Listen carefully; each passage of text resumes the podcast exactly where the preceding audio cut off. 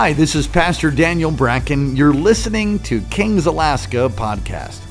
I hope the word encourages you and you get a touch from God that brings transformation and equips you to experience life with people, power, and purpose. Thank you for joining us. Enjoy the word. Before I get into the word, let me just pray for a second, more for me to compose myself for a second, and then we'll go on. But Father, I just thank you. We've spoken about what you want to do tonight, and you've shared. And I just pray for boldness, Lord, to do what I need to do and to say what I need to say. And I just say, do it, Lord. Just have your way tonight. And we just love you and we worship you in Jesus' name. The title of the sermon tonight is just reverse or chaos reversed. And just seems like any time that we start talking about things that have been happening around here, there seems to be a lot of chaos.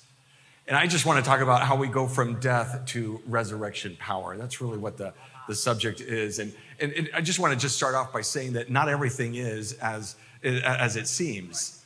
This is a spiritual battle that we find ourselves in, and it's very easy to just simply let ourselves go by the circumstance of the moment and not understand what's happening beneath the surface.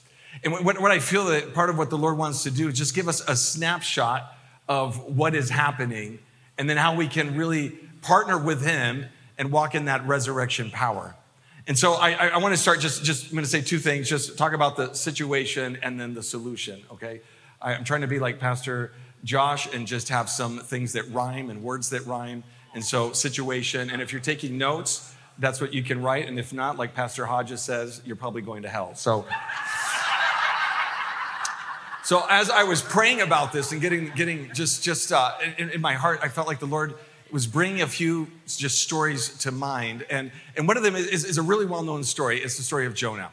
And it's only 4 chapters in the Bible, and there's 4 chapters in the book. And it's such a great, great story because it's like this reluctant prophet. And it's a story about just God really, the biggest obstacle in him trying to reach a nation that was pagan is his own prophet. I mean, that's his main stumbling block is trying to work with this guy that's always in a bad mood. And so he tells him to go to Nineveh, and then he goes the opposite direction. And you know the story. He gets on the boat, and when he's on the boat, there's this big wind. Like it says in Jonah 1, chapter 4, it says, "But the Lord hurled a great wind upon the sea, and there was a mighty tempest." Now in the Hebrew, it says in the sea, so that the ship threatened to break up. So there's something that's happening on the surface. They have this wind that is happening. And the sailors are really freaking out, and they're calling out to their gods and everything. But there's also something that is stirring beneath the surface. There's something that's happening in the waters. In Job chapter 41 and verse 31, it talks about creatures that live in the deep of the water and how they make the boil like a pot. He makes the sea like a pot of ointment. And it's just this thing that is happening in the water, and the sailors are really freaking out because it's getting hit on all sides. It's on the top, it's on the surface, it's in the water itself, and they're just absolutely freaking out. And so what they do is that they begin to row. It says, nevertheless, in verse 13, they begin to row back to land. But it's not going to go really well for them, right? We know that. And they rowed hard to get back to dry land, but they could not, for the sea grew more and more tempestuous against them. Now, it's just interesting, okay? I'm gonna get a little nerdy here for just a second, okay? But this word that's used here for road, it's this word that means digging. It's only used 8 times in the Old Testament. 2 times it's used where it's not about somebody digging a hole in the ground or through a wall or something like that. And it actually has to do with water and it's just stuff that's happening. So the other place where it's used is in Amos in chapter 9 and verses 2-3. It says, if they dig into Sheol. Okay, so this is the idea that God is bringing judgment. And if they try to escape from me, and if they try to dig down into Sheol, it's the same word as it's using here. So they're rowing, but they're not going anywhere. They're actually digging their own grave, right? It just wants us to get this imagery that's in there. From there shall my hand take them. If they climb up to heaven, from there I will bring them down. Meaning they're not going to escape what I have coming to them. If they hide themselves on the top of Carmel, if from there I will search them out and take them. And if they hide from my sight at the bottom of the sea, there I will command the serpent. Or I love the Septuagint, which is the Greek translation of the Hebrew Bible. It says, the dragon, I will send the dragon and it shall bite them. Meaning that they're not going to escape what I have to do and what I'm bringing upon them. And here's this idea that even if they try to escape and they try to dig down into Sheol to kind of escape from God, he's like, it's not going to happen. But here's the question, where is Sheol in all of this?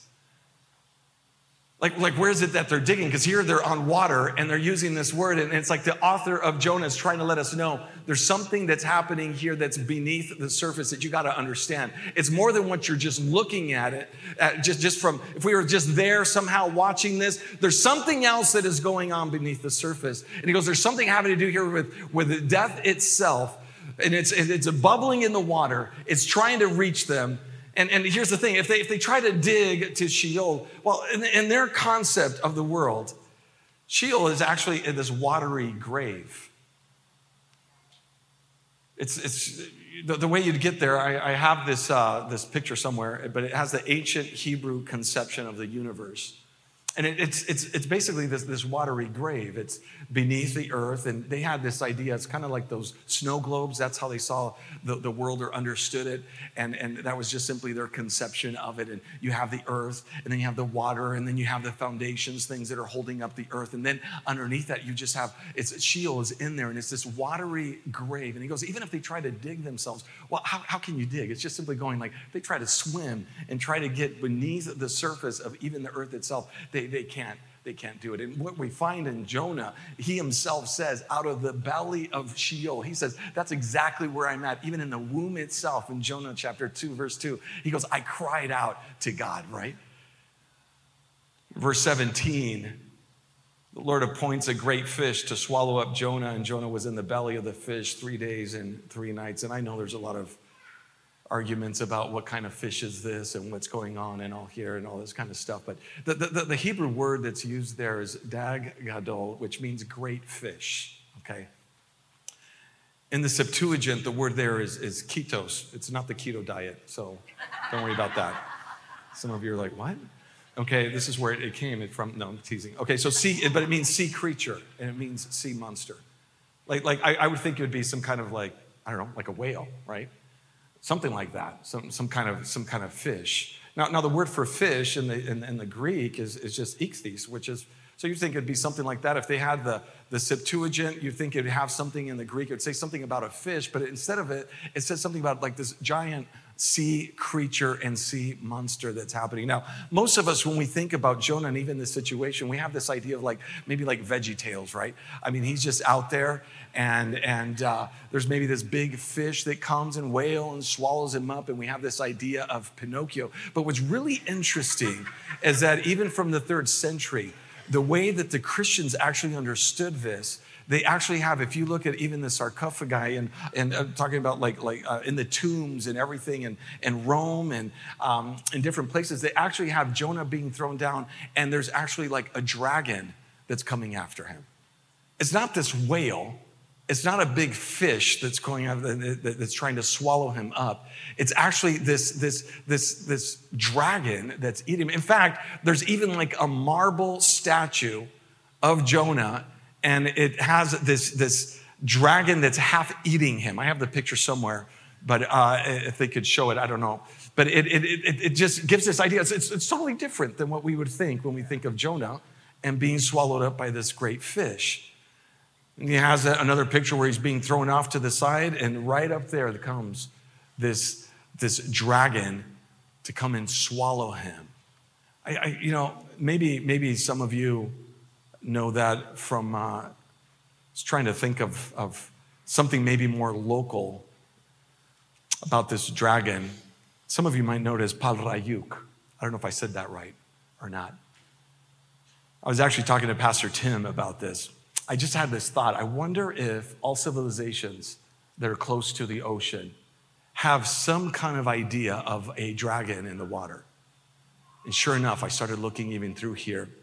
And even with the Yupik origin, there's this idea of a dragon, of even they said where Westerners would come and they would see it and they would be like, there's a dragon. Now I was talking to someone before the service and they were telling me really what it is these sturgeons that are about 80 to 100 feet long, and they begin to stir the waters and the fish begin to come up to the surface, and then that's how they grab them and that's how they get their lunch.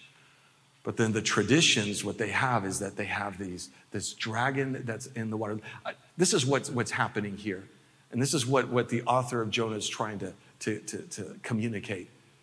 That not only was there this storm above the water, but beneath the water and beneath the surface, you have Leviathan. You have a chaos monster that is stirring beneath the water.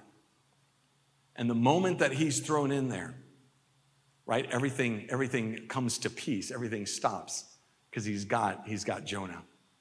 This idea, now this is an idea that we have in the ancient Near East where chaos is every kind of disorder that you can imagine. It's this idea of water. I mean, if you've ever been at high sea, and Pastor Daniel was talking about that on Wednesday, and it just goes way high, and you get these 40 to 60 feet high waves kind of thing. I mean, that's chaos. You come to understand you're not in control of anything, and you're just holding on for dear life, and you're just trying to make it. You're just hoping that you can make it. Chaos is speaking of those things that even come and destroy that which you've done. You can set something up and then chaos comes, and it can come in the form of an earthquake. It can come in the form of a wind tunnel that's focused in this valley and take everything off that it can and peel everything off that it can. It can come in all kinds of different shapes and sizes. And what it wants to do is just create chaos in your life to the point that you're distracted from purpose. You're distracted from priorities that God has given you because you have so much chaos. You're just trying to make it, let alone fulfill what God has done or called you to do. Just chaos in all places. He speaks of even when this Leviathan is spoken of in the Bible, it's actually even like a fire-breathing dragon in Job chapter 41. In fact, Job 41, it's all about Leviathan. God begins to describe this creature that all he does is he creates problems everywhere he goes. And he just does it for fun, and he does it because he just simply wants to. I just want to just say, you have met this monster. You have met this chaos monster. I think even as a country and even as pretty much the world, we can say we have met this chaos monster in the form of just a pandemic and COVID, tossing everything, putting everything out of order and imbalance, trying to find our footing, trying to find our bearings, just trying to make it. Just trying to hold on for dear life. And here is this dragon that comes out, and he just begins to cause chaos everywhere you go. And you try to go in one direction because it's kind of like it's described even as a coiling snake. And he comes around and he just kind of blocks off your direction and your step. And then you try to turn around and go the other direction, and you'll find that he's there, and then he's just circling in more and more to the point where you have a hard time even breathing. You have a hard time resting because all you're doing, you're just trying to breathe. I mean, that's all you're doing. You're just trying to live another day. That's all you're trying to do. Your thought is survival. It's not victory. It's just survival. Now, when it speaks of Jesus, and it's interesting because he equates himself he uses Jonah as an example of himself. It's interesting because in Jonah 41 and verse 1, just listen to this. Can you draw out Leviathan with a fish hook or press down his tongue with a cord? The early church fathers thought of this. When they read this, they thought of Jesus. They thought that Jesus was the bait on the hook to draw out Leviathan so that then he could kill him. Can I just say that I feel like you guys have been the bait on the hook to draw out Leviathan so that then God can right now come and crush his head underneath your feet. And see, this is the thing. Only an Alaskan could do that, okay? Because you guys have grit. You guys just don't give up. I mean, for some of you, having an outhouse is a good idea. In -degree weather, for you, that's fun. It's not fun to me, right? Pastor Robert, it's not fun for you either, right? You know, I would have chronic constipation. I'd have a monthly subscription to Depends. I'm not doing that. Is that too much? Yeah, too far. Okay. You know, you guys do that because you guys are you're just crazy. You're like, it doesn't matter how cold it is outside. You'll just go do whatever. It would take an Alaskan to be able to be the bait on the hook to draw out Leviathan, because you guys just don't know how to quit. And you show up day after day. And even though you've been getting a beating, and it seems like every step that you take, sometimes you might be taking 2 steps back, but you get up again and you keep going, and you're showing up to prayer, and you're showing up to your life group, and you're showing up to ministry, you're showing up to church, and you just keep coming and you keep coming and you keep showing up and showing up. And what it's been doing is just drawing out that principality and power over this area, so that right for this moment, like a moment like today, God can just crush him under your feet. Now notice in Matthew 12, in verses 40 to 41, he says, just as Jonah was 3 days and 3 nights in the belly of the great fish, and Jesus uses the word here, ketos. He doesn't say the word fish like you and I would use, like, hey, let's go get some fish. He uses the word here, this Leviathan, this sea creature. So will the Son of Man be 3 days and 3 nights in the heart of the earth. He himself will be in the Sheol or Hades. The men of Nineveh, I'm sorry, sometimes I can't pronounce things from, I'm thinking Spanish, but will rise up at the judgment with this generation and condemn it. For they repented at the preaching of Jonah, and behold, something greater than Jonah is here. I thought it was interesting that he says something greater than Jonah is here. Not someone greater than Jonah is here, but something greater than Jonah is here, because he's talking about an event that takes place, that it's the death and the resurrection of Jesus is the ultimate defeat of this serpent and of this dragon. He absolutely defeats it, absolutely crushes it. So here's the question. If that being the case, which it is the case, how do we enter in then into this, and how can we reverse the chaos that the dragon has caused in our life? Here we go to the solution if you're taking notes, and if not, you know where you're going. Okay, so Jonah chapter 2, verse 1, we find Jonah, this is a great prayer that Jonah does. He's in the middle. Now, you got to think, he's in hell, because the way he describes it, he's like, I'm in the belly of Sheol itself. Like, I'm in hell right now. But he stops and he goes, he prays to the Lord his God from the belly of the fish. He goes, I called out to the Lord out of my distress, and he answered me. Out of the belly of Sheol I cried, and you heard my voice. He's even speaking prophetically. You've already heard me.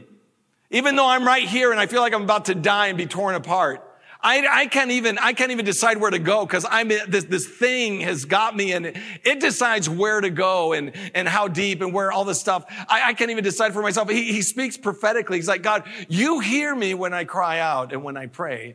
For you cast me into the deep, into the heart of the seas, and the flood surrounded me. All your waves and your billows passed over me.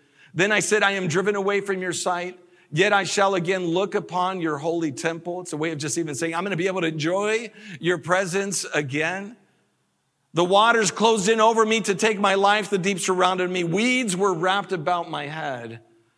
At the roots of the mountains, I went down to the land whose bars closed upon me forever. Yet you brought me up, yet you brought up my life from the pit, O Lord my God. He's basically saying, I died, and yet you brought life again.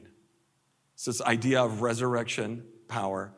Verse 7, when my life was fainting, when I was sickly, like wounded, and it was fainting away, I remembered the Lord, and my prayer came to you and to your holy temple, to your presence. Now notice, those who pay regard to vain idols forsake their hope of steadfast love. But I, with the voice of thanksgiving, will sacrifice to you what I have vowed. I will pay. Salvation belongs to the Lord. And then we finally get to the end of verse 10. And the Lord spoke to the fish, and it vomited Jonah out upon the dry land.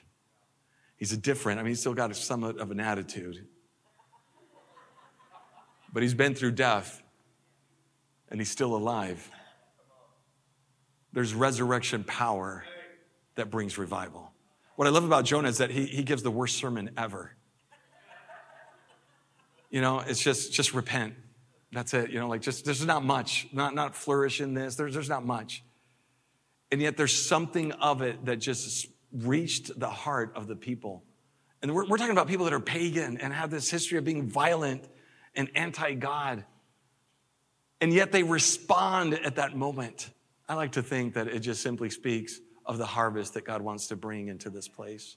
So how do we begin to reverse this? Number one is just simply bring to mind what God has done. Now, when Jonah remembers, it's not just this remembering of I remember what God did. It's remembering to the point of changing how you feel of the moment.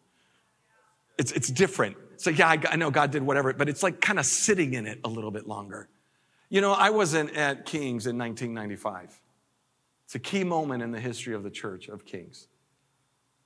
Dr. Morocco will share how Rodney Howard Brown came, the revival that broke out, began to say about how there was some poor brother in the bathroom and fell out under the Spirit. And you have, Pastor Daniel remembering the places where he was at and where he just totally lost it. And Pastor Josh, and everybody begins to speak about that moment. It's very interesting because every time that happens, that same anointing begins to manifest itself.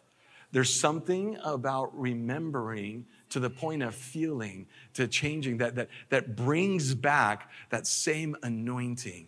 In fact, it's good. This is what's so good about even being in connection with one another, where you can come and begin to reminisce together, begin to remember together. Even in the moments where you're discouraged, that you begin to draw to mind the things that God has done, how he's come and how he's provided, how he's healed, how he's delivered, how he's led you, how he's protected you. And you begin to just simply begin to feel those things again, especially whenever you feel kind of dead in your heart, and you don't feel anything. Begin to recall to mind all that God has done. The fact that he's good and that his mercy is forever. And then what he does, and this is what I love, is that he voices his praise. That's the second thing, just voice your praise. This is something that you guys have done. You have stayed the course. Because I tell you what, at times it has been a sacrifice of praise, meaning that you didn't have the answer at the moment. Everything seemed bleak at the moment, and yet you decided to continue to praise God. Some of you would come up here, and some of you with even tears would be streaming down your face, and you're still praising God because you're voicing it. You're making a declaration when you do that. See, those sturgeons come and they stir up all those fish and bring them up to the surface to eat them. But what happens when the enemy comes to stir up, if he starts stirring up praise, he starts backing off. And when he comes in and you have problems that are happening in your life, and we will all have problems, we all face stuff. But if you make this decision, I'm not only going to just hum it in my head, I'm going to voice my praise to him. And I'm going to give thanksgiving to him, even when I don't feel like it, even when I don't even see the answer, even when it just seems bleak and I got the worst news I could possibly get. Even then, I'm going to make this decision. Lord, you are good and your mercy endures forever. Because your love is better than life, my lips will praise you. And I make the decision to do that. I'm telling you, that's the way. In fact, Prophet Apostle Tom was saying today, what you celebrate, you elevate. What you celebrate is what you enter into. The way that you enter into the victory of the Lord Jesus Christ is you begin to celebrate beforehand what he's already done. Most of us wait and see what God will do, and then we decide. It's like the people of Israel. They have the 10 plagues that they see. God outstretching his arm, his power, going after each and every one of the Egyptian gods, defeating each and every one of them, bringing them out, bringing them right to the shoreline. They have the enemy at their backs, and this is what they do. Oh, what, there's not enough graves in Egypt? Not enough sand dunes that God has to bring us here to die? Like, God, at least pick a better place for us to die, right? Like, he did all that just so you could be buried right here. So they cross over to the Red Sea, and everybody celebrates on the other side. Well, yeah, hello, I would think so. Doesn't take a lot of faith to do that. 3 days later, they get to some water that's bitter, and like, oh, God, you know, like God's like going after them and somehow wanting to kill them. He's wanting to free them, bringing them into purpose and destiny, and they just can't get their praise right. They can't get their faith right. They can't get their relationship right with God because they can't celebrate beforehand what he's going to do. Let me tell you something. Every obstacle that you face as a church and even individually is just simply another opportunity that God has to demonstrate his power. So that dragon will show up. He begins to stir things. And you just begin to praise and celebrate beforehand what God is going to do.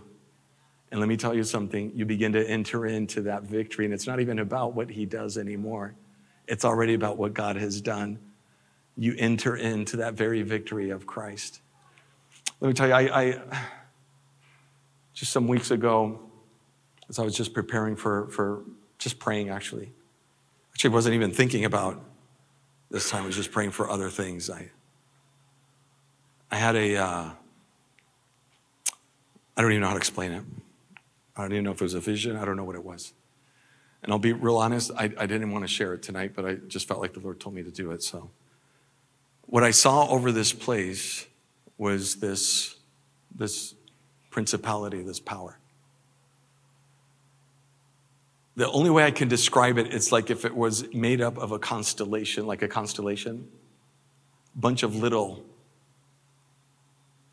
I don't know what they call them, principalities, powers all together. That's what it was made up as.